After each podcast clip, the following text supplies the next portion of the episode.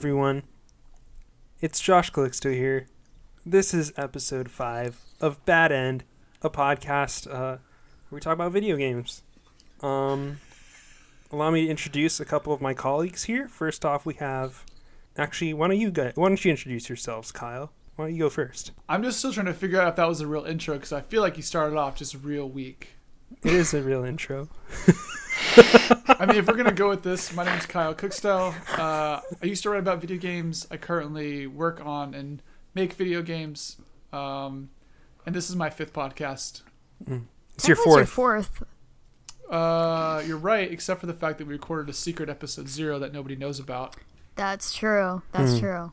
I am Caty McCarthy. I'm a writer for usgamer.net, and I used to be a writer for other places. And yeah, and today We I don't know have if I should introduce our special yeah, that's guest or fine. not. Today we have a very special guest. Why don't you introduce yourself? All right. Um, I'm Zach Budgor. I'm a freelance writer, uh, which means that nothing I say here reflects badly on any specific publication. Does that mean it reflects badly on all publications? Yeah, anywhere I write for sanctions my views implicitly. That's how it works. Do you write about video games? Uh, yeah, I write about video games and movies. That's my beat. Where can we find your work? Um, well, it's all over the place right now. We can throw my Twitter handle in the show notes. Okay. well, we'll, we'll, we'll, we'll give you some we'll give you some plugs there. at the end. We'll give you some plugs at the end. Um let's let's dive right into it here folks. Let's talk about what games we've been playing this week. Uh, I think the big one is going to be a little game I like to call PUBG or Player Unknown's Battlegrounds.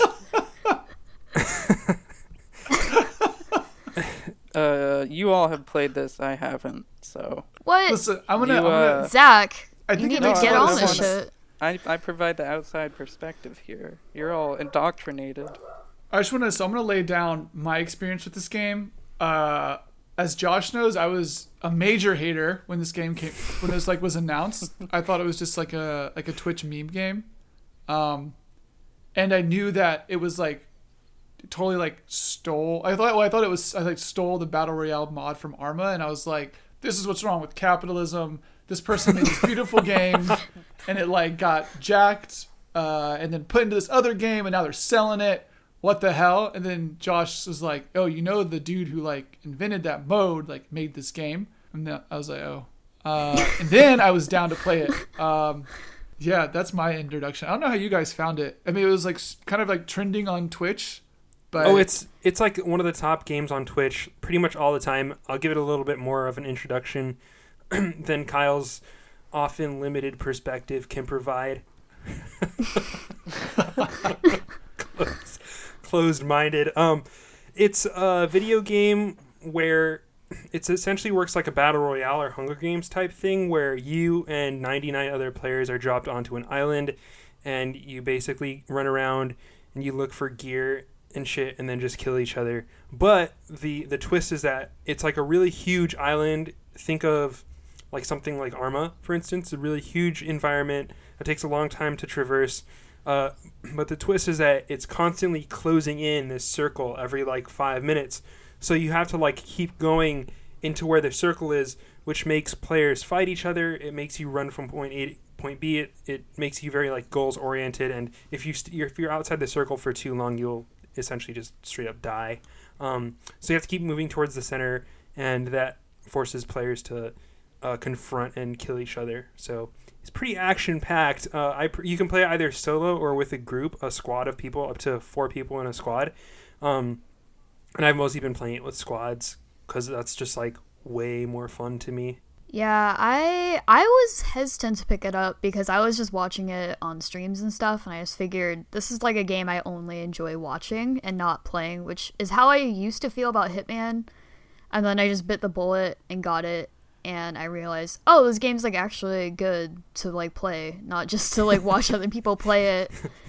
Um, and yeah, uh, I also enjoy it more in groups just because I feel like bouncing off teammates is like really satisfying and kind of chaotic in its own way.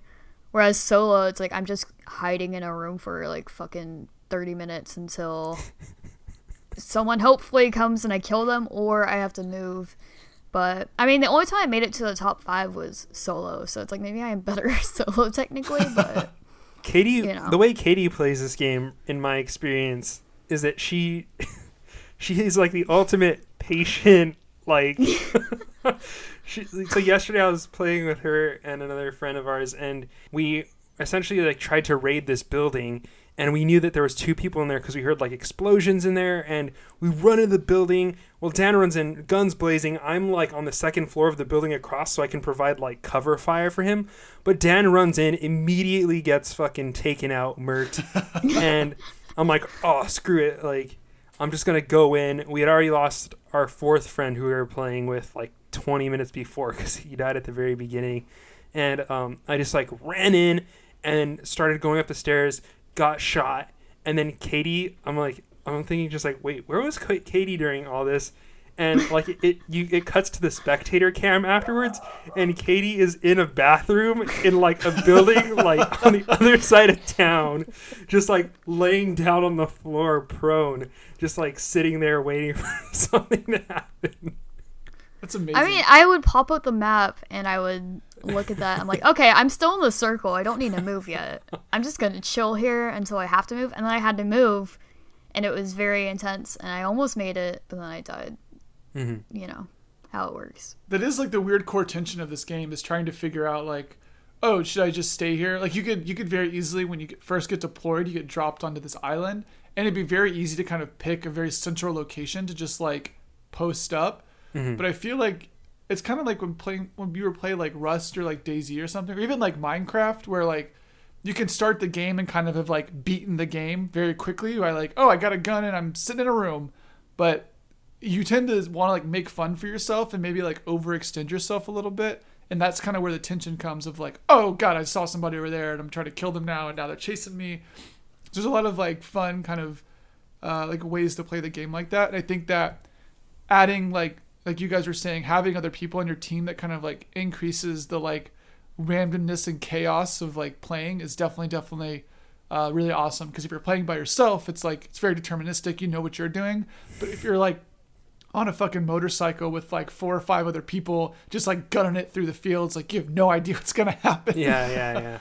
Um, well, one thing I want to talk about with this game specifically is the art direction and design or lack thereof. Um, Yeah, that's what caught my eye was the uh, how fucking hideous it is. It's so obvious it was made by a modder that just doesn't give a shit about this. He's just like, I'm just gonna pull this free font off like Font Squirrel for this title. Like I literally like, and all the graffiti doesn't match. It's like you don't know where you are because it's all so inconsistent. it's like kind of russia but like also kind of like berlin but also kind of like Yeah. chicago and s- there's like Stonehenge elements, like yeah, there's like yeah, and it definitely feels like he like the dude. So to back up, like to go to my story, the guy who originally made the Arma mod licensed the actual battle royale game mode as like a thing to do, uh, kind of like the Dota model. But he licensed it as a game design mode, and then he I think sold it to Sony Online Entertainment to use in uh, H1Z1. And then he was like, now I want to like make this game myself. And I don't know if he like got a development team or was provided with a development team, but then got them to make this game. So he's like running the show now. this is It player definitely unknown. seems like- we're talking about, right? Yeah, I'm assuming that's a real person. It's unknown to be to be honest. oh man. Um, but so he's using this game, and it feels yeah. So which is to say that it feels like he's kind of inheriting like all of this baggage of like, oh, Arma looked like this, this is how it's supposed to look, and it's like got the same color palette and same like kind of janky control scheme as Arma, and so I'm interested to see like as the game gets more popular if he'll kind of adapt to change it. Because like you guys are saying it's like it is ugly and it doesn't control super well. And it's like I've, I can post a picture somewhere, but my computer overheats when I play it. Like I've got to stick a fan in the back of my computer just so that my like processor doesn't like reach 180 degrees Fahrenheit before it just shuts down. I have to play everything on low, and I've got like a decent computer, and it's like fine for like Doom. But this game is just like it just doesn't want to have it. Yeah, I think that's one of the things that I like about this game is that you can tell like it's interesting because so many games they have all this like really nice polish around a lot of things. A lot of AAA games, for instance, you'll see, except like the core thing that the game wants to do and that it's going for, they ju- they just drop the ball and it don't get it right. This is a game where everything is so stripped down and everything is so shitty that is not like the main core loop of gameplay. You can tell this person does not care about that stuff, but it's it's even a stronger testament to when the game does work when that core gameplay loop you are into it because it's like oh damn this actually works pretty well like he got they got these parts these important parts down Yeah, I feel like he definitely like knows his audience. Like playing battle royale in Arma was like a really kind of difficult thing to do. You had to kind of like get a lot of extra like stuff that was outside of the game to just get battle royale running and like getting the proper server stuff. Mm-hmm. And I feel like he knew the kind of hoops people had to jump through to do that and how compelling the main gameplay mode was. So knowing that, he was like, "Oh man, like if I just get these things in this game and like fuck all the art design and everything else, he's like, people are gonna dig this game and they're gonna play it and they're gonna have these same complaints that we have, but like the servers are still packed out and the game's selling like crazy amounts of copies. Yeah, and well, that's what I, I played a lot of DayZ, um, which is another game where you had to do all this crazy. You had to install these mods and extensions and stuff like that just to get it working. And if you wanted to be on the same friend or server as your friend, you had to like input the server like IP address and all this stuff. And then it would spawn you in spawn you in a random point on the map, and you had to find each other. But usually by that point, you'd just be straight up killed by someone there who had a crazy sniper rifle when you're spawned into the world completely naked or something. And like all I would think when I was playing DayZ is like, man, I can imagine a situation in which this game would be really awesome and fun to play, and something that I would want to play all the time. And PlayerUnknown's Battlegrounds feels like it gets there to a much larger extent than DayZ ever did, even though it's still missing things like just like basic taste. But they do have a a cosmetic store, so you, you can you can pay real money to get a really cool shirt, and I think that's you know that's what's really important. True. I mean, the clothes are really ugly. I one thing I feel like Battlegrounds feels really goofy to an extent, and I kind of wish it embraced that goofiness a little bit more in like its clothing or like accessories or whatever. Like you can pick up these really ridiculous looking coats around, and it's like I wish like it embraced like the fashion of it more. Like you know, just the fact that you would find like stupid clothes and environments. Like I like that aspect of it. That's why I always spawn in super naked because like I like finding clothes. but you know, it's it just it feels like it's it's missing that art direction, I guess. But it's also like I mean, would it be the same game if it had art direction? It's like a weird thing to think about. Because well, one of the things is like, it is it is weird and goofy. Like the cover image is a person dressed in like a white collar button up shirt and like dress pants and a freaking like helmet that looks like a straight up welder's helmet with like an explosion going off behind them and it's just so off-putting it's like these are just random elements that this guy like assets from an, some other game that this guy had that he just put onto a character which in itself is goofy but it also looks like it's trying to be serious at the same time which is really off-putting Yeah, I think it's like it plays a lot of it very straight, and like even though like there's that like kind of goofy stuff, it's like goofy in that like cohesive Mad Max aesthetic. And I, I'm thinking what, what Caty's getting at is like there's so many other things you can do with like having somebody wear a clown hat or like having like a ball gown, like a like a big dress, or like having you know um, like an athlete's jersey or something. Like there's so many other things that you can do, and it feels like it's played very much for like Like this kind of like post-apocalyptic. Yeah, yeah, yeah. This like kind of very specific style, and I think that people don't care about that as much as I think they think they do, and I think this is kind of what I'm talking about in terms of like inheriting the baggage of the previous games. It feels like they could do so much more with the premise in terms of delivering like crazy fucking cosmetics that they're definitely not doing right now. Yeah, it feels super DIY in a way that feels it feels very DIY in a way that seems intentional. Like, for instance, the the, the tacking his player unknowns tag uh, at the beginning of the game, you know, and putting it in all caps in your fucking Steam library. Come oh on, yeah, man. dude's just he's just out there. I mean, everyone knows who. Like, I feel like Player Unknown was a pretty big name modder. Like, I like I don't even play with DayZ or anything, but like I like you know it's like everyone. If you're into games at some capacity, you're kind of semi familiar with him. But now it's like everyone knows that dude's name because he put his fucking name in the title of a game, which is really stupid in my opinion. But you know, what what are you gonna do? Could this be the rise of the video game auteur? Uh, Oh. no, Great, great question, Because- Josh. Zach Oh, yes. Budgor, the, I, I pass the floor to you. Well, my answer to that is if you guys want a game with those fucking sick aesthetics, you need to check out Drawn to Death, like now, Oh, because my- that is that's some visually stunning shit, man. Uh, does it have an auteur's name attached to it? Yeah, David Jaffe's Drawn to Death. I don't want to talk about this game again. What about Ken Ken Levine's Bioshock? Do you know that one? No, I know Bioshock 2. How about Hideo Kojima's Metal Gear Solid 5? What about Steve Gaynor's Gone Home? That classic. I isn't that technically Fullbright? It's like a company. It's not just one dude. Yeah, it's crazy. There's not like a lineage of that. And you have like Sid Meier, who's done like Civilization, but I think even that was like a comedy of errors in terms of why his name is on the box. But yeah. I don't know. I'm down to see more dev names in front of games. Tom Yeah. Clancy's everything.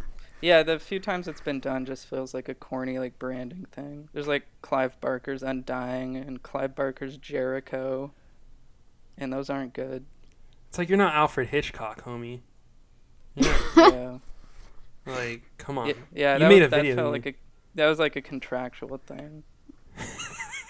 He's like, I'm I trying to could think be of, like, writing other a book, names. but I think one of the initial pitches for this podcast names was uh, Josh Calixto's Bad End, but it sounded too much like a teen movie, kind of like Max Keeble's Big Move. It was like too much. We were worried about copyright. There's just a lot of stuff that was going to get in the way of that. So I'm glad we chopped off Josh Calixto from the title of the podcast. Thank you, Kyle. It's the first time I've thought of Max Keeble's big move in about like 15 years. You should think about Max Keeble's Big Move at least once a week. There's a lot Okay. of lot of lessons to learn from that. What movie. happens in that movie? He makes the big I- move. That's it? No, he doesn't make the big move. That's the whole. Oh, he point. doesn't. What? That's a twist. And that's the start of the movie. He's like gonna make a big move, and then he doesn't make the big move, and he, like the bullies get mad, and it climaxes in the scene in a dumpster or like in a garbage facility with the big tractor.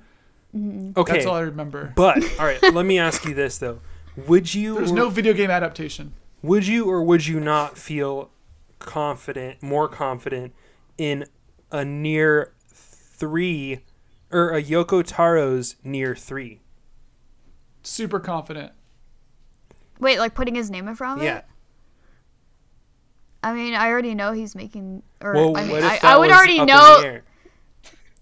Like I like when you think NieR, you think Yoko Taro. I feel like that doesn't. You don't need to put. All right. What if front there? it. What if Yoko Taro made a new game and it was and then he they branded it Yoko Taro's new game? I feel I feel like we talk about video games in this way already and putting the person's name on is maybe just like a vanity plate. Like Yeah. blood the way that people like hopped on Bloodborne cuz they're like Miyazaki's back baby, this is the one. so it's like everyone knew it. his name was implied in the title. So Yeah, that's true. That's- I, I was just my- running through a list of like theory. friends that I know that would whose names would make really good like precursors. I thought of my friend Hideo Kojima. Um, his new game I feel like would make a lot of sense. Hideo Kojima's Death Stranding because that's like Is a totally new IP. there? No, but it would make Oh, sense man. though yeah. because it's It's like pulling from that audience. you need no, to no. text him. You need to text him and let him know that. Yeah, I'll hit him up. I'm gonna hit him you up sure it in the didn't DMs. say like a Hideo Kojima game like on the title? Uh, I I, I think it's like it's like how uh, Spike Lee always puts like Spike Lee Spike Lee joint. joint, yeah. It's like like Hideo Kojima likely has a Hideo It's like Kojima a- game. Isn't it like Metal Gear Solid Five? Like every chapter ends with like credits with his name. I That's feel like right, that's pr- yeah. that's like the same thing. It's, It's like, like Metal Gear Solid Hideo Kojima dumpling. Yeah. It's just like another little. yeah. It's like in case you don't remember who made this game, here you go. cinematic, Caty. That's the word. Um, Is it? I mean, he just has a Criterion collection. I don't think he's like.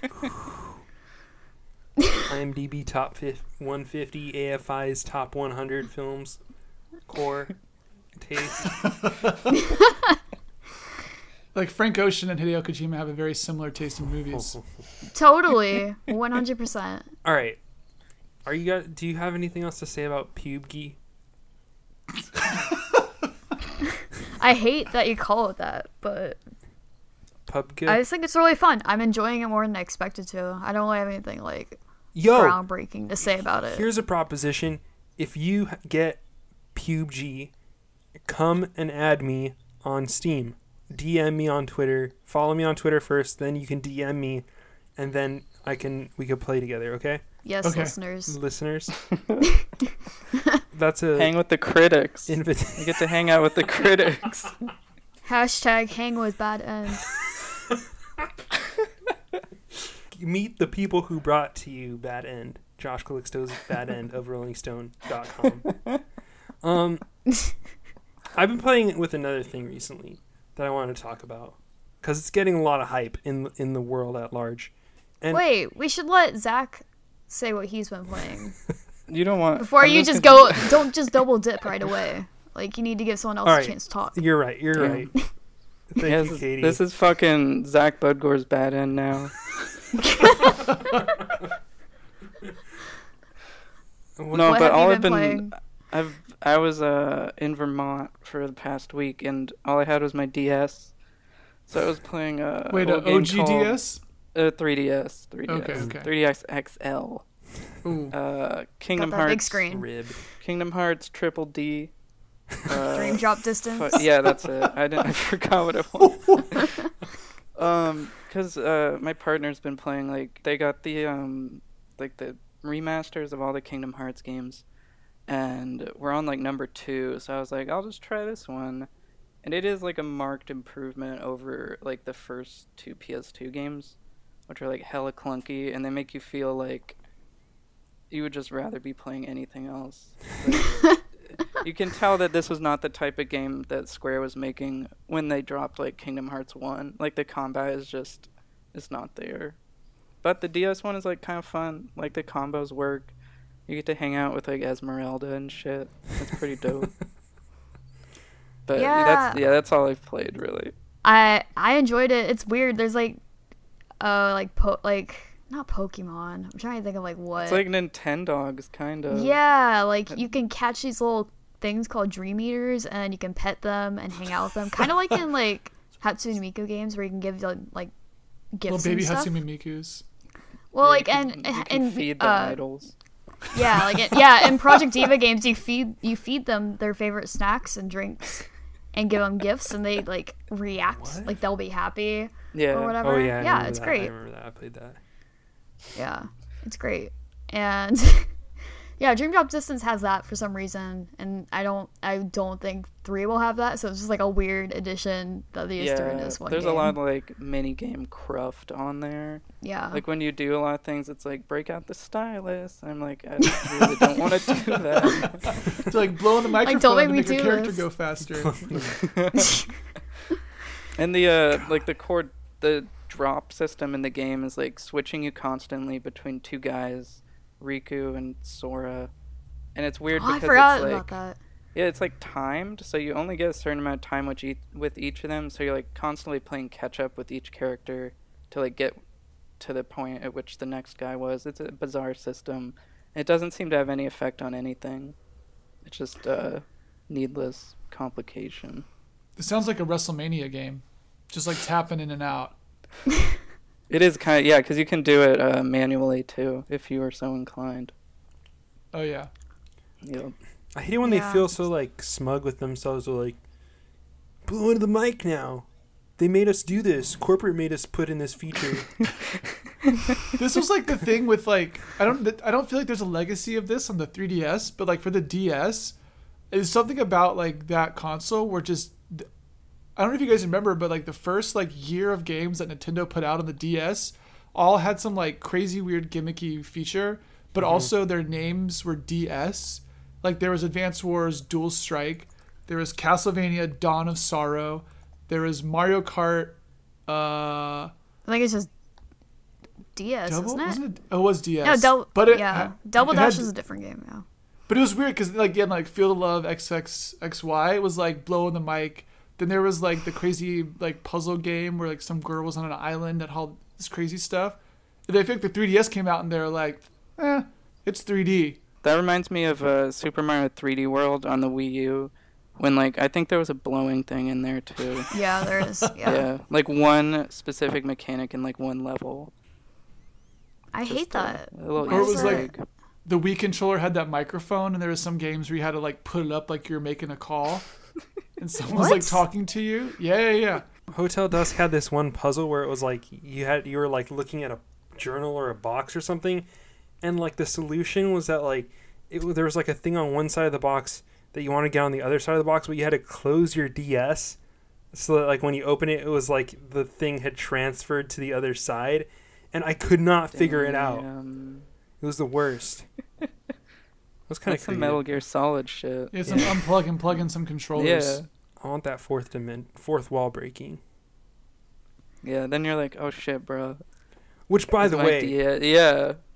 I've been playing NieR Automata more, and some of the fourth wall breaking in that game is prime. Like, oh man, it like anytime they break the fourth wall in a game, I just it gets it hits this spot deep inside me that just like loves video games. You know, I'm like I love video games every time it happens.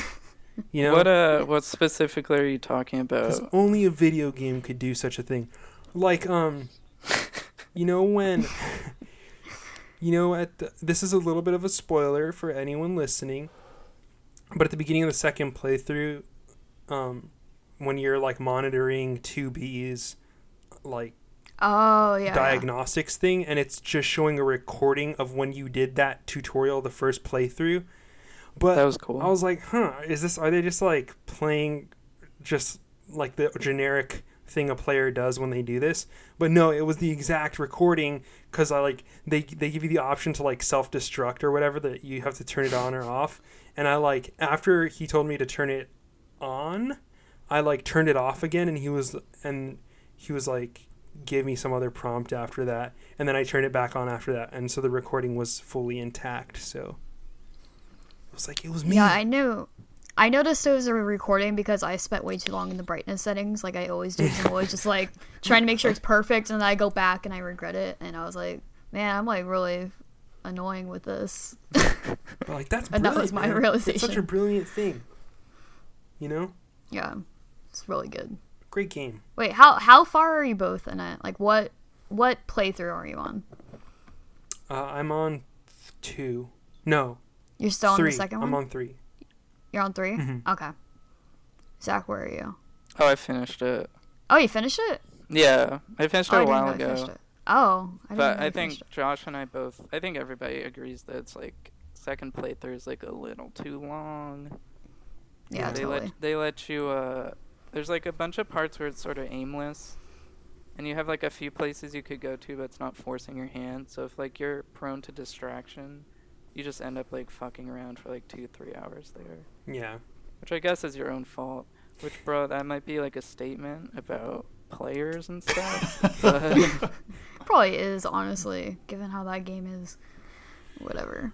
Speaking of really long JRPGs, um, I was thinking recently about this game I played as a child, in which I was involved in forums on, called Arc Symphony.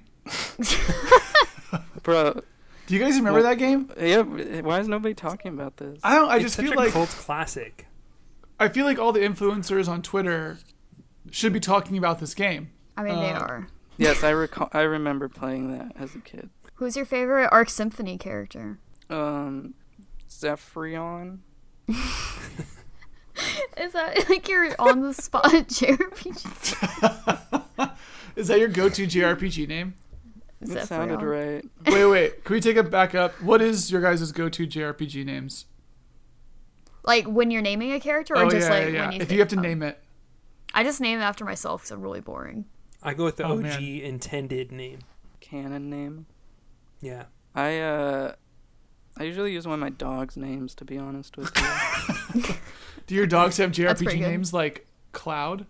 It's uh Bronson. So well, that's it's kind of a cool, tough name. Yeah. So he gets to do a little role playing there in his imaginary life as like a Japanese schoolboy. You guys never do like your mom's butt or something like that? No man, that's crass. I say Josh's mom's butt though. That's definitely my go-to character name. Wow, Oh my Kyle, God. mom listens to This this is- podcast. I do want to, I do want to talk about Arc Symphony though. For you guys who don't know, uh, it was an itch.io game that was released, I think, two weeks ago.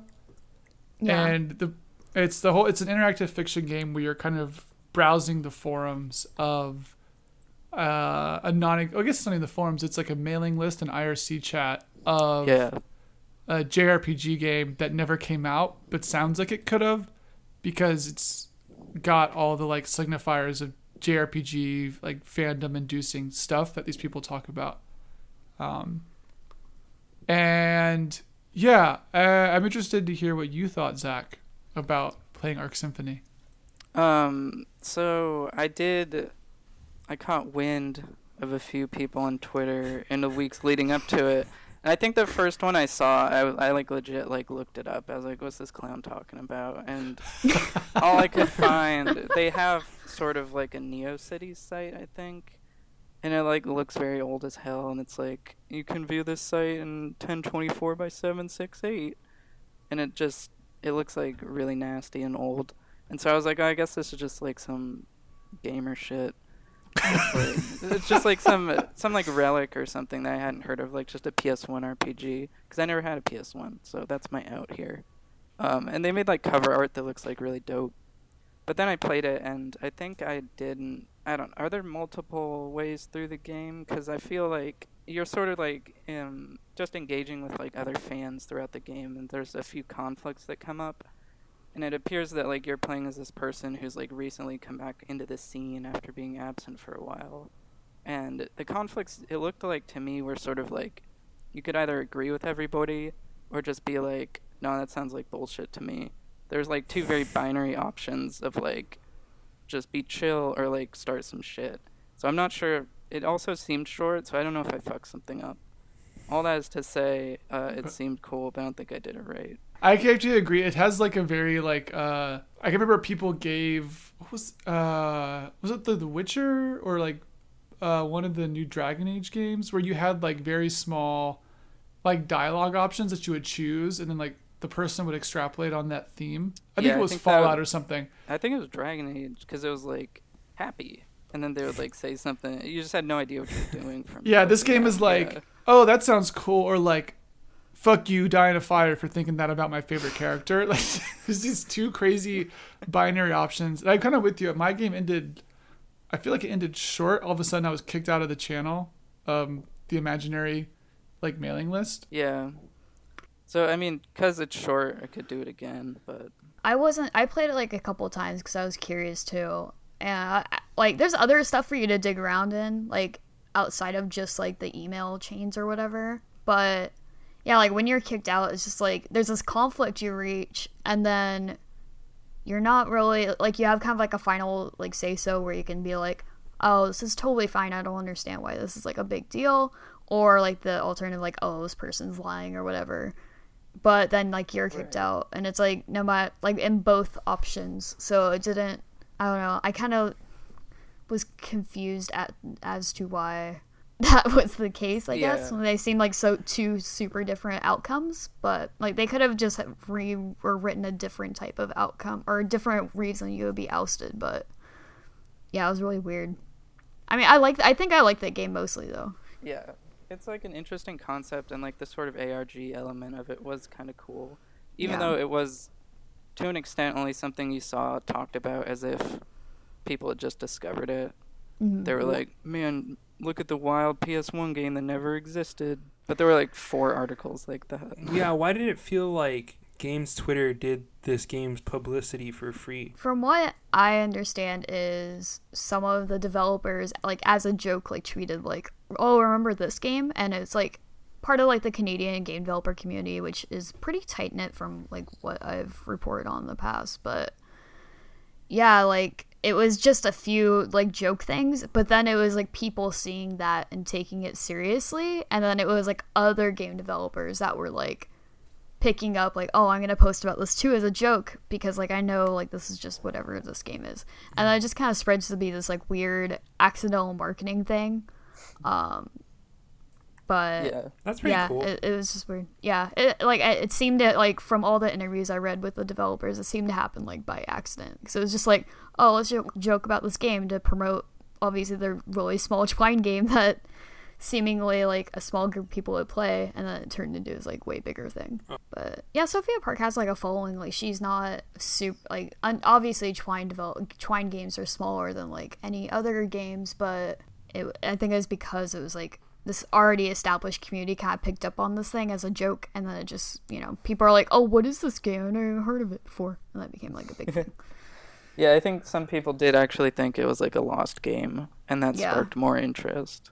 I'm definitely I'm interested in it because I I come to it and like I was like definitely part of communities like that, and the game feels it feels like targeted to like to make some end, and it's got like all of the like requisite like nostalgia checks. Like someone's talking about the internet connection, like someone mentions like someone says something that's like very 90s and stuff, so it feels kind of like this small little nostalgia bomb.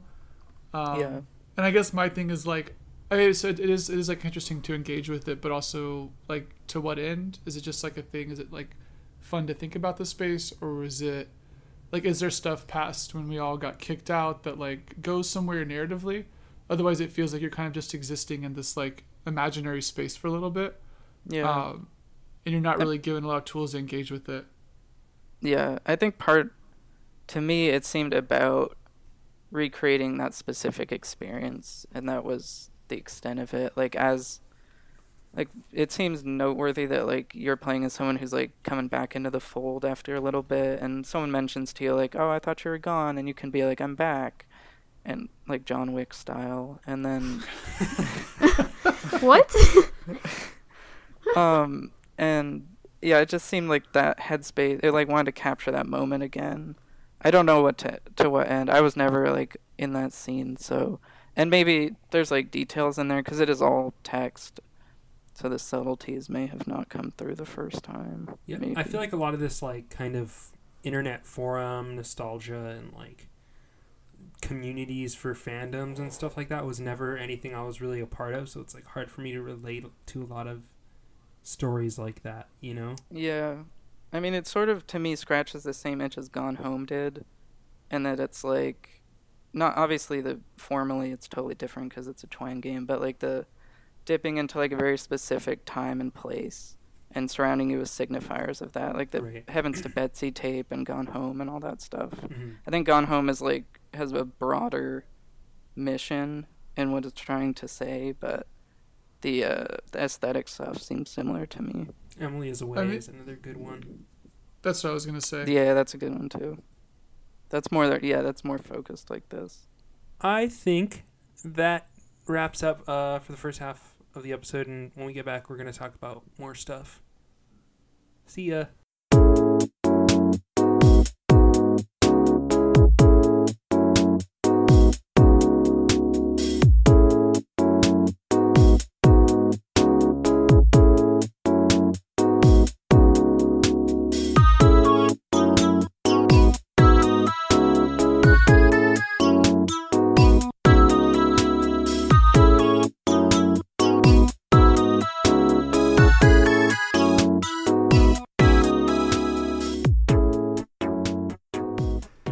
Zach, um, you're just talking about how you have an opinion about a game called The Last of Us. Why don't you tell the audience uh, a little bit about how you feel about that game? Uh This is a big one. One caveat, I have not played the DLC that um everyone tells you is like the best part. But that's also like a standalone thing. So I feel like it does not supplant one's criticisms of the main game.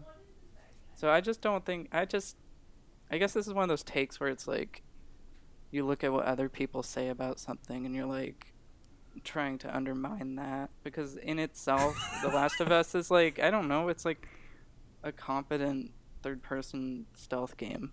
But I feel like there's something I must be missing with that game because it's just like the story stuff, and that's sort of like I think that's sort of the backbone of the game because it's always funneling you between cutscenes and like dialogue, sort of like the Uncharted games. But here it's like it's more serious and it's more grim, and it's just all these post-apocalyptic tropes that have been like wheeled out in every medium at this point. Like we were behind comic books on this one. and there's one Wow. moment before everyone else tries to destroy my ironclad take here. There's one moment in the game I think it switches you from I think uh, summer to fall when this dude realizes like his son was bitten or whatever and he shoots his son and then he shoots himself and it cuts to black and you're supposed to be like fuck bro he just did that. But it just felt like something that i've seen in like anything involving zombies or infection it's like oh no the a person's loved one has been infected and they have to put them down and then he can't take it so he shoots him. I just there's a lot of like emotional stuff in that game that just didn't work for me which is why something it does toward the end was really cool and then it sort of backpedals on that too. So is anyone here like a huge fan? I know Caty you said that you can see some criticisms. Yeah, I like the that exact moment. I feel like I've seen that in a lot of zombie, lit like fiction, I guess. But you know, it's I, I don't know. I, I think the character of Ellie was really what drew me to that game. Um, and like how she develops, and the the section of that game where you play as her, and like the ending of that game. Um, and I'm not really going anywhere with this, I guess. No, but- don't know how to like. yeah it's Yeah, that section that i'm talking about that i thought was really cool where it, you go into the winter section you're playing as ellie and the main character joel is nowhere to be seen and you sort of assume that he's dead and Yeah. it would have been I really cool if he was dead. dead yeah if the game just went on from there and suddenly that guy's gone but um, it turns out that he's like sort of sick and like recuperating and eventually you play as him again um, Yeah, like when you play as him again, it's so disappointing in a way. But also, I really like the scene that transpires after that because Ellie's like not really like enthused anymore, and she's like a totally different person with like all the shit that happened back there. yeah But and there's like a really nice scene, like he's obviously viewing her as like his daughter now, and it's kind of like uncomfortable like this relationship because like it's obviously just one sided. Like she does not feel the same about him Yeah. And it's pretty apparent with how she treats him and is very like point blank with him. And yeah I, I i think their relationship is really what grounds that game. And it's like yeah that definitely has been like the whole especially like the father daughter type relationship like that's been done in post-apocalyptic fiction like a million times. But i think because this game obviously to like just do the whole stupid like oh it's interactive it's a game like i think that's really what like connects you with these characters because you do play as both Joel and Ellie, and like in the last scene, you're playing as Ellie. Like you're seeing that scene unfold from her perspective. right But I also think that it kind of sticks the landing pretty well, and I, I have to f- feel personally like it's one of the better video game endings out there because it is so like okay with leaving it on such like an unresolved note, and the game feels very much up for interpretation in a way that a lot of games just don't feel, which I thought was like a really cool thing about it. And also in that the way that it's unresolved is very like confronting questions that actually challenge your average gamer um, in, in a way that like seems very cognizant of the de- the young male demographic or like aging male who's playing this game like a there's like a lot of dads who are like well maybe I, w- I feel like i might approach this differently as a father type thing which is something that happened. I listened to a lot of podcasts around that time and there was a lot of that like throwing around well i don't know if this is you know i would have made, made the same decision. I don't know maybe i would have been the joel in this scenario. Maybe i would have been a horrible person. Um, but I, I mean i thought that was like a neat way of kind of messing around with your audience and the tropes and like what's expected of you uh, in a part where it kind of this is the last thing that you're going to remember about this game um, i thought that was cool Isn't there a sequel though? Yeah, I don't want there to be a fucking sequel. It's so. When I saw that trailer, I don't remember. Was that PlayStation Experience when they revealed that? I. I've never been so unenthused for like a sequel to a game I technically love. I was like, I don't, I don't want this. Like, I mean, I'm sure it'll be fine, but I like, I don't know. Like, unless they whip up like a really good story, I don't. Yeah, I mean I that just that seems to like undermine the the and I agree that the ending of The Last of Us Yeah. is sort of a cool because it's about these two characters and it doesn't it, yeah, it doesn't feel like the typical like everything's tied off, you got all your power ups, like you maxed out, you can go back in for another run. It's just like the end of a story. Which is cool. Does someone And I does someone shoot somebody else? um have you not played this, Kyle? So my thing with The Last of Us is that it just looks so boring. What? wait, Kyle, I you never saw- played The Last of Us? No, and I This is couldn't the find a reason brain to. take is I never even played The Because I Last mean, of I- Us. it looked like the most generic, like third person Oh my god. game. Like it, like from like I can understand like it having a good story, but kind of to dovetail off Zach is saying, it was like, oh, there's zombies and there's people who are having relationships, and it's like The Walking Dead had done like three seasons by then. Yeah. There's like a whole ton of comic books, and I was like, uh, a, I'm tired of zombies, and like B, I don't care about more zombie stories. And then you watch like how the game actually plays, and it's like, oh, I get to walk through buildings and like pick up stuff and craft stuff and like shoot stuff. and I get like a story on the side. And I, I just I never saw like a compelling reason to even try that game. Yeah. And so I never I mean, I it. I was in the same boat. Like I didn't play it until they remastered it, and it basically came with my PS4. But um, I do think like playing it is maybe the least interesting part of it, because I got really tired of like getting I those think clickers piled on me and Then like why is why is it a video game is my thing? Oh. Because Oh, like I know you say you say is you say you're playing as different people, but like do Ellie and Joel play differently? Are they this like, is it still the same third person camera? Somebody might shoot and somebody might not shoot, but like the mechanics are still the same between them? Like when you say you see a different perspective, what does that actually mean? narratively, I think. Although I think Ellie is like, uh, she does play differently to some extent.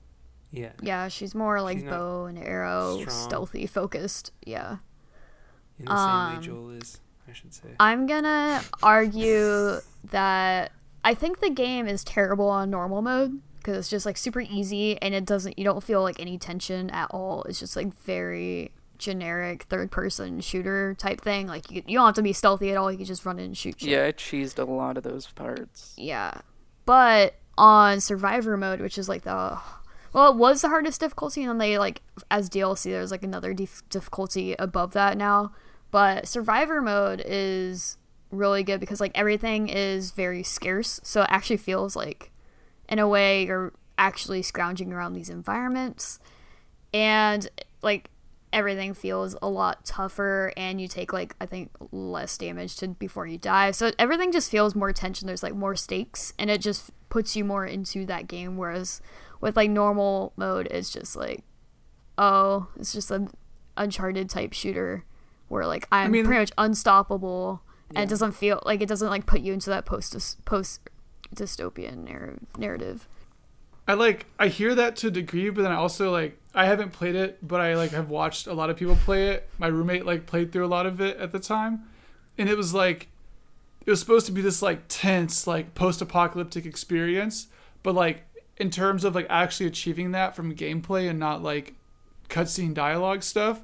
Like you were standing behind a wall and Ellie was just like running wherever the fuck in front of you, just like doing circles around all the people that you're supposed to be shooting. It's like this is like this is so not in terms of like if it's supposed to be this cohesive like narrative experience, why is she just like running? Clearly she's invincible and she can't get killed. And she's just running all over the place, like not actually triggering any enemies. It's like only once you pop out do they like care about it. Mm. And then for like the post-apocalyptic like survival stuff, it seemed like it had this like uh I don't even know what to call it, but it's like a survival games problem where the game is like somewhat linear and like especially if you're playing in a mode in which supplies are scarce, there's never a situation in which you're going to see something on the ground and you're like not going to pick it up. You're like, "Oh, there's tape. just gonna go walk by that. It's like everything you see, you're gonna want to pick up anyways. So you have there's like this weird sense of like, why even put stuff on the ground that you have the option to pick up if you know that as a player you're gonna be picking it up to like craft it for something in the future. And so like that TDM plus this like weird like tension breaking mechanic of like Ellie just going all over the place really like turned me off to playing the game. Like plus, and I was like, okay, it's like a story about zombies. Like just not interested. I feel like it's like the the pinnacle of the okay, go to, from point A to point B and watch a cutscene type of game, which is like That sounds so boring. Like why is that exciting? Like why do people care about this okay, game? but that well, that is like a genre that's like so many years. In That's a making. shitty genre. it's like not a good genre. like Like, a, especially like I think I mean, like, you can say Naughty that. Dog has done like a good job doing like Indiana Jones games. Like that's interesting. Like and they kind of really lean into spectacle and it's like crazy shooting and stuff. But like the same formula feels like it just breaks down when you're trying to play this downbeat thing. When you're like, oh, there's like this super intense story. Also, there's these like crazy shooting sections for like uh, because we got to have a game inside of this. Like, I'd be more interested if it was more of something that was like a straight narrative experience, like just fucking rip the game shit out of it. Like, I would love to play a version of The Last of Us where you don't have to like shoot zombies in between stuff because it doesn't seem like narratively significant to the actual but plot it of the is story. because you. I mean, it's not narr- quote narratively significant, but you feel that tension and you feel like I don't know. You got you, you all thought it was easy, but I had some moments that were like legit tense when I was playing that game, where I was like, "Damn, this is this is crazy! Like this is harsh! Like this is intense," and that it it backed that point to me of this just feeling like kind of desperate and hopeless type thing. Um, and even just like the opening cutscene of when you're uh, the little girl, like kind of walking through the house and going through and seeing what's happening. I thought that stuff was really strong and really creative. yeah, that stuff was dope. I though hated I I that. like that. like, I hated that shit. I'm sorry. That's why I want the I wanted the game to like be that. Like that would be dope. I mean, in in in the sense that it like bait and switches you, it's like an interesting opening. But then if you think about it, like this dude loses his daughter, and then you go into a game that's about him gaining a surrogate daughter. It's just like the most schematic, like opening for that story possible. It's like get her out of the way, bring in the next one, let him cop some. He, he like catches feelings, and then everything goes sour. It's like it feels really like rigid, I guess. And I don't usually have a problem with like story mechanics, but it does seem it seemed to me like they wanted me to like really be devastated by that and I was just sort of like at a distance like cuz I I guess I knew the arc of the game at that point. Maybe that was my problem. Can we can we also because we're talking about the story talk about the initial pitch for this game that you guys might may or may not know about? Um I have I a don't vague idea, but you should you should Oh, talk man. about it. This is some good shit. Okay, so initially, The Last of Us, the whole premise of the game was that uh, I don't know if his name was Joel, but it's basically this one guy was the last dude on Earth, kind of like why the last man type stuff, and all the zombies that you're killing were women. And he just had to kill Oh, all I the do women. remember Oh this. my yeah. god. It's like what the fuck? Like that was that got pretty far into development before they decided that like, you know what, this is a bad idea. and like knowing that and like knowing like the history of like ridiculous crunch time at Naughty Dog on top of like this crazy misogynistic plot makes you be like, I, I don't know, I do not have a reason to engage with this game. okay, I don't crazy think that I don't potentially I don't think- previously. I don't think It that got far though. It, No, like, I don't think far. that got far. I've only seen concept art of that. I think you're like way over No, it's like in the, it's like there's a, I think it was like a Wired article on the game where they're like describing it like in terms of like the, the game like I think it was a post Uncharted like interview like what's next for Naughty Dog and they're like describing this game and like its concept and like this is what they were You talking don't- about. You don't criticize the game that they almost made.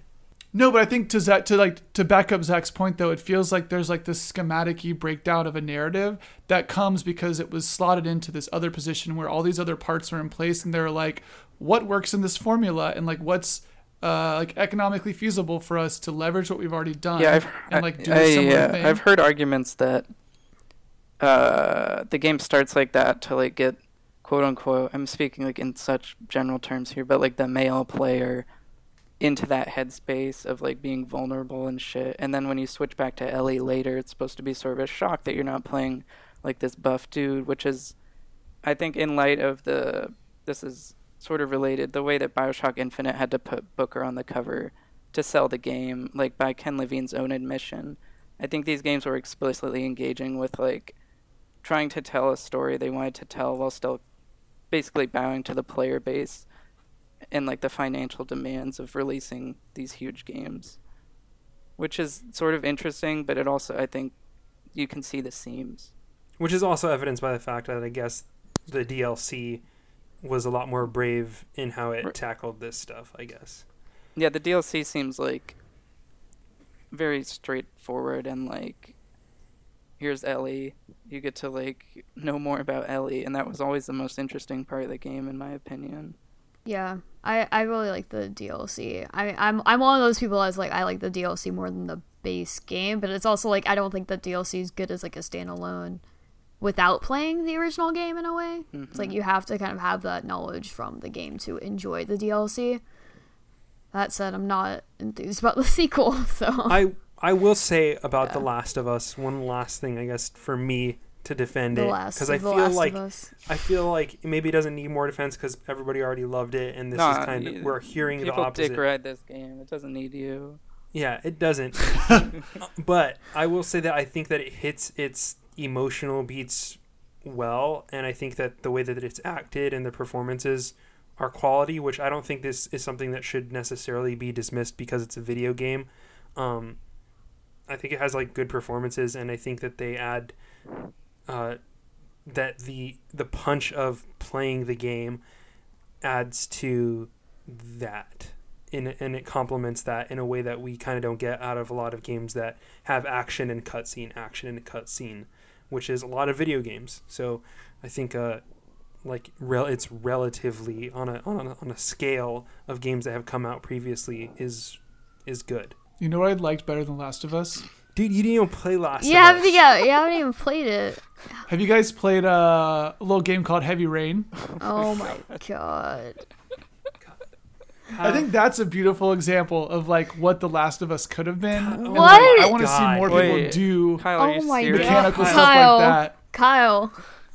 it could have been shitty. There was like some like some like crazy like bojangled parts of Heavy Rain, but I feel like in terms of like not like there was like some like way stupid narrative shit in that game, which like obviously, but in terms of like the way the way they go about telling a story is like super. Like I think that like that makes more sense in terms of what I think The Last of Us is can trying to I do, guess where I it's see like what you're saying. there's like no like stupid puzzles. There's no like weird like I think there is some like dumb fight stuff, and there's like some like quick time event things Yeah. which like suck, and those are admitted to suck, but they're few and far between in terms of just like being able to explore the world and like the themes of the game, like the way you play it dovetail because you're like this detective like searching for stuff. So just in the same way, you're like searching the environment and like doing these things. It feels like you really get to occupy these So spaces. what? So your ideal version of The Last of Us is a Telltale game, basically. yeah. The Walking Dead, like the first and like second season were like great. I mean, they had like some dumb puzzle shit in there too, like don't get me wrong, but like the way they go about telling their narrative where it's like this is what the game is about. It's not about like you hold an axe to like kill something. It's very much about like really drilling into these character dynamics and like that's what's interesting. I Did you hope play John un- B is listening to this. Did you play? John's going to back me up. Did you play Until Dawn, Kyle? No. Okay. I think did you not. would like that. I think it's like Yeah, until one of the best examples of the. Uh, what is that dude's name? The Heavy Rain dude. Cage. Uh, yeah, David. oh, Cage David of Heavy Cage, Rain, yeah. That guy, like that style of game, I think Until Dawn does extremely well. that game flew under my radar. It like came out and people talked about it and then just Well, disappeared. they were teasing it for so long, and when it dropped, it was almost like, wait, that shit's out now. But it is. Yeah, and it turned out to be really good, Yeah, which is surprising. that was yeah. like the big surprise. Yeah, people are, yeah, this is actually kind of good. I also like in a similar like I feel like Last of Us vibe. I did enjoy Alan Wake, but like minus a lot of the fight stuff. Like those like were kind of weird, but like the way you kind of did story in that, I think was really interesting. In terms of like being in sort of the more like Naughty Dog esque mode versus the David Cage mode. Yeah.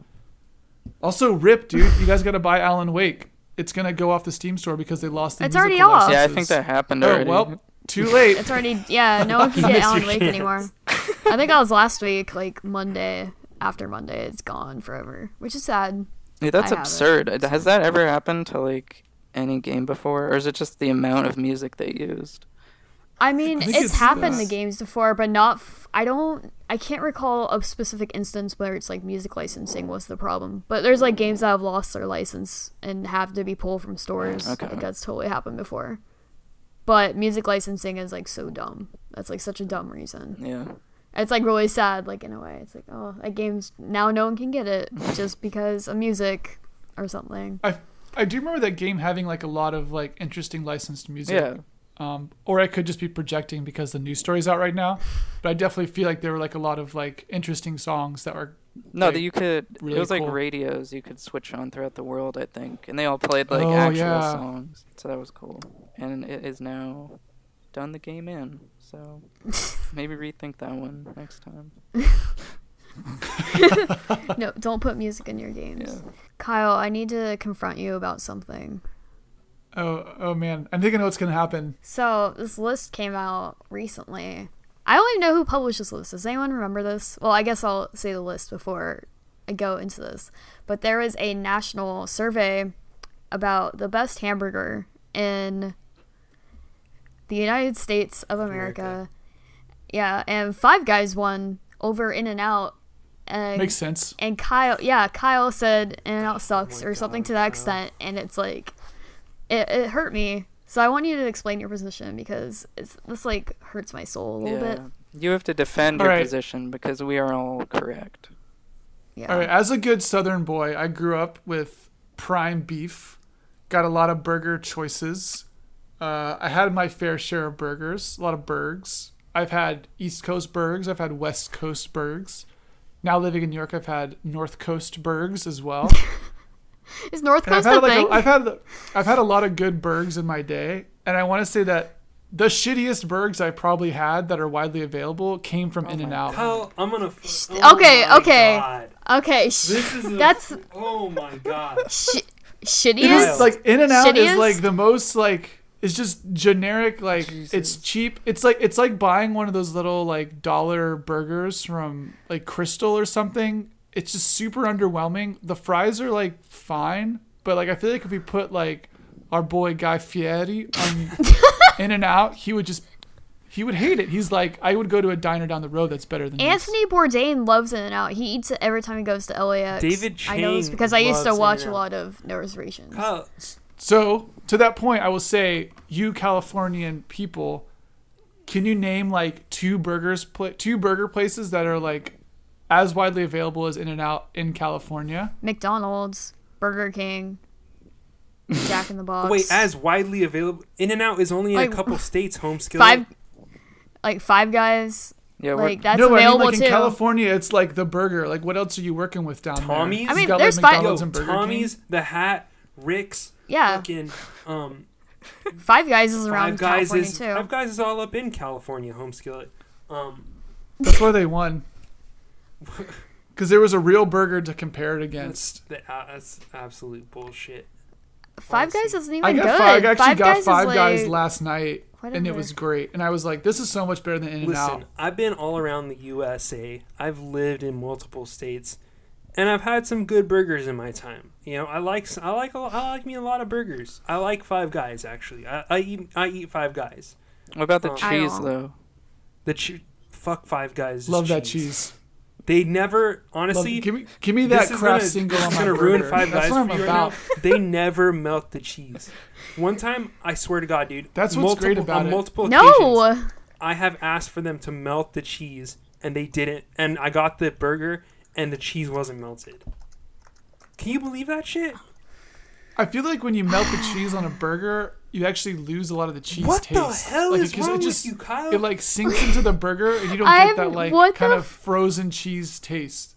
What? Kyle, what? Let me. What's like your fast food burger then? Is it Five Guys? Dude, Five Oh, Guys, okay. 100. percent No, You I lost. a choice, I Never mind. choose All Five of Guys. I tried to give you a chance, and then you said fucking Five Guys. if Five Guys, Five Guys is the is just best so. you can do, Ugh. Five Guys has good Listen, fries, and America, that's it. America voted, and they gave Five Guys the best burger. Well, I we don't all Because know. America America's voted fucking Donald stupid. They also voted for Donald Trump as their fucking president. You should also consider that California has more people in it than like all of America. So they've got a lot of voting power. in this burger What? Thing, and I feel like you guys would have unified around In and Out being great, I, and would have for the won it. record, let the record stand. I did not know the survey was going on. I would have voted 100% for In and Out. I'm just saying, you guys got all of California on your back to like pimp Five Guys of the survey, uh, or In and Out, and Five Guys wins. Kyle, So you're the, I don't know what you want me to you're say. the Alex Jones of burgers. Do your best Alex Jones impers- impersonation. I don't have one. Damn. I hope I would get you to do one. They're gonna. There's a pick. They put the pickles on. The cheese should be cold at all times.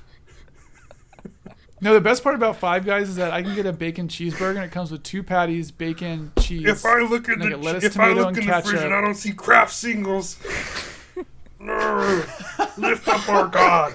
The melted cheese is there. The In and Out is the best burger ever. That's my That was you really guys still good. haven't sold me on In and Out though. I don't know what's so good about it. it's so good. I have. That's all you Okay. got. Self You don't have evident. I- freshly sourced potatoes and buns. Okay, listen, listen, listen to me. I have lived in California all my life. I was born in San Diego. I moved So to you're the Bay. Area when I was like in kindergarten or some shit. I don't remember when. And I've grown up in California. I've lived in California. I have remained in California. I have traveled all across the world to Japan, to the East Coast once when I was a kid, to the west, staying in the West Coast like 99. She has credentials. I have been everywhere, kinda, not really. But I have tried a lot of burgers because I love hamburgers and they're one of my favorite foods. And In and Out has always been one of my favorites. It is so good. That spread, that little like Thousand Island sauce is mm-hmm. perfect. Animal mm-hmm. style fries can't go, can't can't go wrong with animal style fries. So good, and it hurts me. She's it pains me that you would like this fucking burger place that's like, oh, you could put like 50 things on this burger and it tastes fine. Yeah, And it tastes like, like shit the and they don't melt their on cheese. fucking menu. Nobody wants mushrooms. Nobody wants a Nobody sauce wants on mushrooms. No one wants A1 sauce on their burger. Who wants Thousand Island on their burger? That's the special sauce, Dude, it is It's so, it's it's not Thousand Island, it's Thousand Island E and it it's called spread. It's not called Thousand Island. Thousand Island Uh, I believe. Uh, Wait, Kyle. Wait. Quick question Crystal for you, also Kyle. has the Thousand Island What did sauce. you eat on? What do you eat on your burger? And what do you? Lettuce. I get it. I get. I go. Why do you have a I fork? I go standard. I go standard. I. go- I go I'm sorry. bacon cheeseburger. Give me that Kraft single with some lettuce, some tomato, and some ketchup. Simple. Ketchup. I'll get that wherever I'll get that wherever I go, and I'm judging a. It's like the most like simple burger. What you about can do. onion? What about pickle? No, no. I'm going for that pure burg taste. See this. Okay, here's my yeah, I theory. agree, and Five Guys falls down on that. Here's my theory. I when I moved to the Midwest, this is how people were about their burgers. And this is something that I noticed even on the East Coast a little more. People on their burgers, they want like I want that pure meat and then the ketchup taste with like some fucking tomato and lettuce. That's not how maybe it's a taste thing that we develop differently because I'm not looking for the best, like the thickest, like gamiest meat I Yeah, can possibly find. I don't like get thick off meat. on that. Okay, I you just want that like lot of it's bun, ground little beef, ass dude. Like, what are you? it's- shitty it's little fast shitty little patty on your. I I like a thin patty. How are you gonna How are you gonna use meat as like the number one thing in your burger? Yeah, the meat should be good. It should hold its own. It should be fresh. That's the number one thing. But the meat is just one note in a grand symphony that is a good burger. It sounds like you want some and the bread with some flavors Thousand Island need to work in, in, tandem with one another. So you get, you know, you get the bun, you get the, you get the lettuce, you get the Thousand Island spread, you get that pickle, mm, hits you with a little bit of acidic punch. You get the tomato, you get the meat, man, with the cheese on it. It's all melted up on there. It just melts in your mouth, and you take a bite of it, and oh lordy, okay. And then It's like a visceral experience. it's so good. It's the best. And you know what? In and out. I've gone many. Pl- I've already said this. but I have gone Just many repeat yourself. That's fine. But I have. Here's here's my, the other thing I want to add to that. is that I've been to a lot of places where I've had a burger and I'll be like, this is good shit. Like this could be the one that beats In and Out. And I'm thinking that in my brain, how to remember how this tastes, Josh. Remember the burger that could potentially beat In and Out. And I come back to California like two and it's been like a year since I've last had In and Out. And I take a bite out of that burger, and you know what, Kyle? Just like the first day I ever tried it. I think you're just getting that nostalgia bite. It's not though. a You're nostalgia actually bite. feeling- It's you're not nostalgia. Like, tasting Right, the it's food. been a year. I- You're just like last you're like this this this tastes like the California sunrise. this reminds me of my childhood. You're like this this burger represents so much more than its oh. shitty parts. It represents no, my no, childhood. No, those ingredients are so fresh, Kyle. Friend. They fucking make everything fresh, Kyle. They put potatoes in the thing and they move it They- and it makes some fries. That's how everybody makes fries. Also, the no, fries. s- they show it though. I won't. I won't see stand it. for the fries specifically because I think that they're not a great fry by itself. I think Five Guys fries are better. I think advantage Five Guys there. However, paired with the burger, you take a bite of that burger, you dip some fries in ketchup, you eat that, you take a sip of Coke. Oh baby, oh baby. It sounds like It's you're. It sounds like using a lot of other heaven. ingredients to try to make your burger taste good. You're just like you're like this burger's bad. What can I add to my flavor That's- experience to That's actually make this burger of how tolerable? I am, have grown up to a part of my culture, Kyle, as a person of color.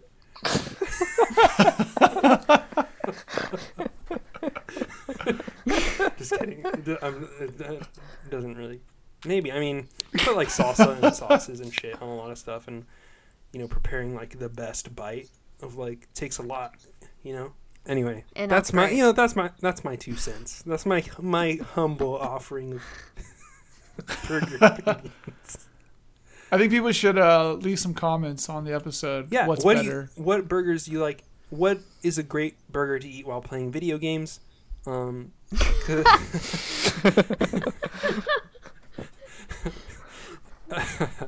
what's the best burger themed video game? Um, stuff like that.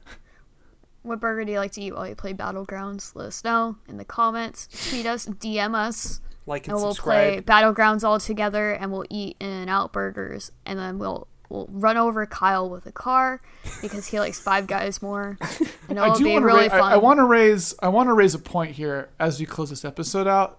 Um, which burger franchise between In and Out and Five Guys is a national burger chain? Five Guys technically, because In and Out's a family-owned corporation, so, So they just stick with think the West Coast. is that Five Guys is better because they're making more money and can have more What? places. No, the reason in why- America. What? In and Out hasn't expanded is not because of money issues. It's because of the fact that they want to be able to control their sources. Josh, you just sound mad. wanna dude. be I don't know. It just it just Kyle, sounds. allow me Five to Guys is educate proving you. in the Kyle. market that it's the better burger. Kyle, shh. You guys like Steak and Shake?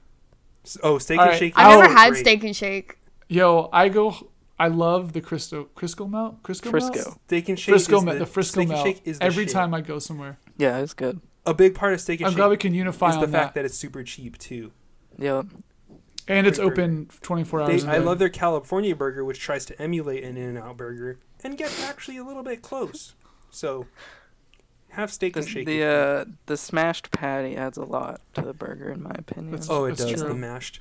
I. You know what the? Frisco melt, the like bad fries, the really good milkshake. To re- to really close it out on a real note here, though, you know, burgers are beautiful food, and you know what? You can have whatever taste you like, as long as you don't put down In and Out burgers because it's it's the best burger, straight up.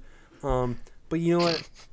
I love burgers of all shapes and sizes, um, like Dove campaign levels of variety in burgers that I like. um, and I don't want to disrespect any burger because that's that's wrong. They're all beautiful. All burgers are Mm-hmm. beautiful. Except for Five Guys. All right, like us, follow us, subscribe on iTunes, leave a review, send us an email, pester Josh on Facebook. Wait, wait, real quick, Zach. Where can we see you? Where can we find you? What's, what are you Um, working on? I'm at Hastapura on Twitter. H A S T A P U R A. That's where you'll find those takes, man. Twenty four seven, just firing them off constantly. Zach's takes are the It's shit. in your blood. By the way, you got you got to read this kid if you haven't already. You owe it to yourself to read Zach's work. One of my main inspirations as a writer. Just total, you know, fantastic. I think like s- inside of six months, I think I'm gonna I'm gonna try and do like a big Twitter meltdown and like totally delete all my social, and then I'll come back in like a year with like a rebrand or something. So you want to get on on the ground the ground floor of that so you can be there. I like you relaunching your brand. That's a smart idea. Yeah. That was really you smart. gotta stay fresh. You should start Kickstarter Yeah. for it. I'm gonna start a Patreon for um, But a GoFundMe. meltdown.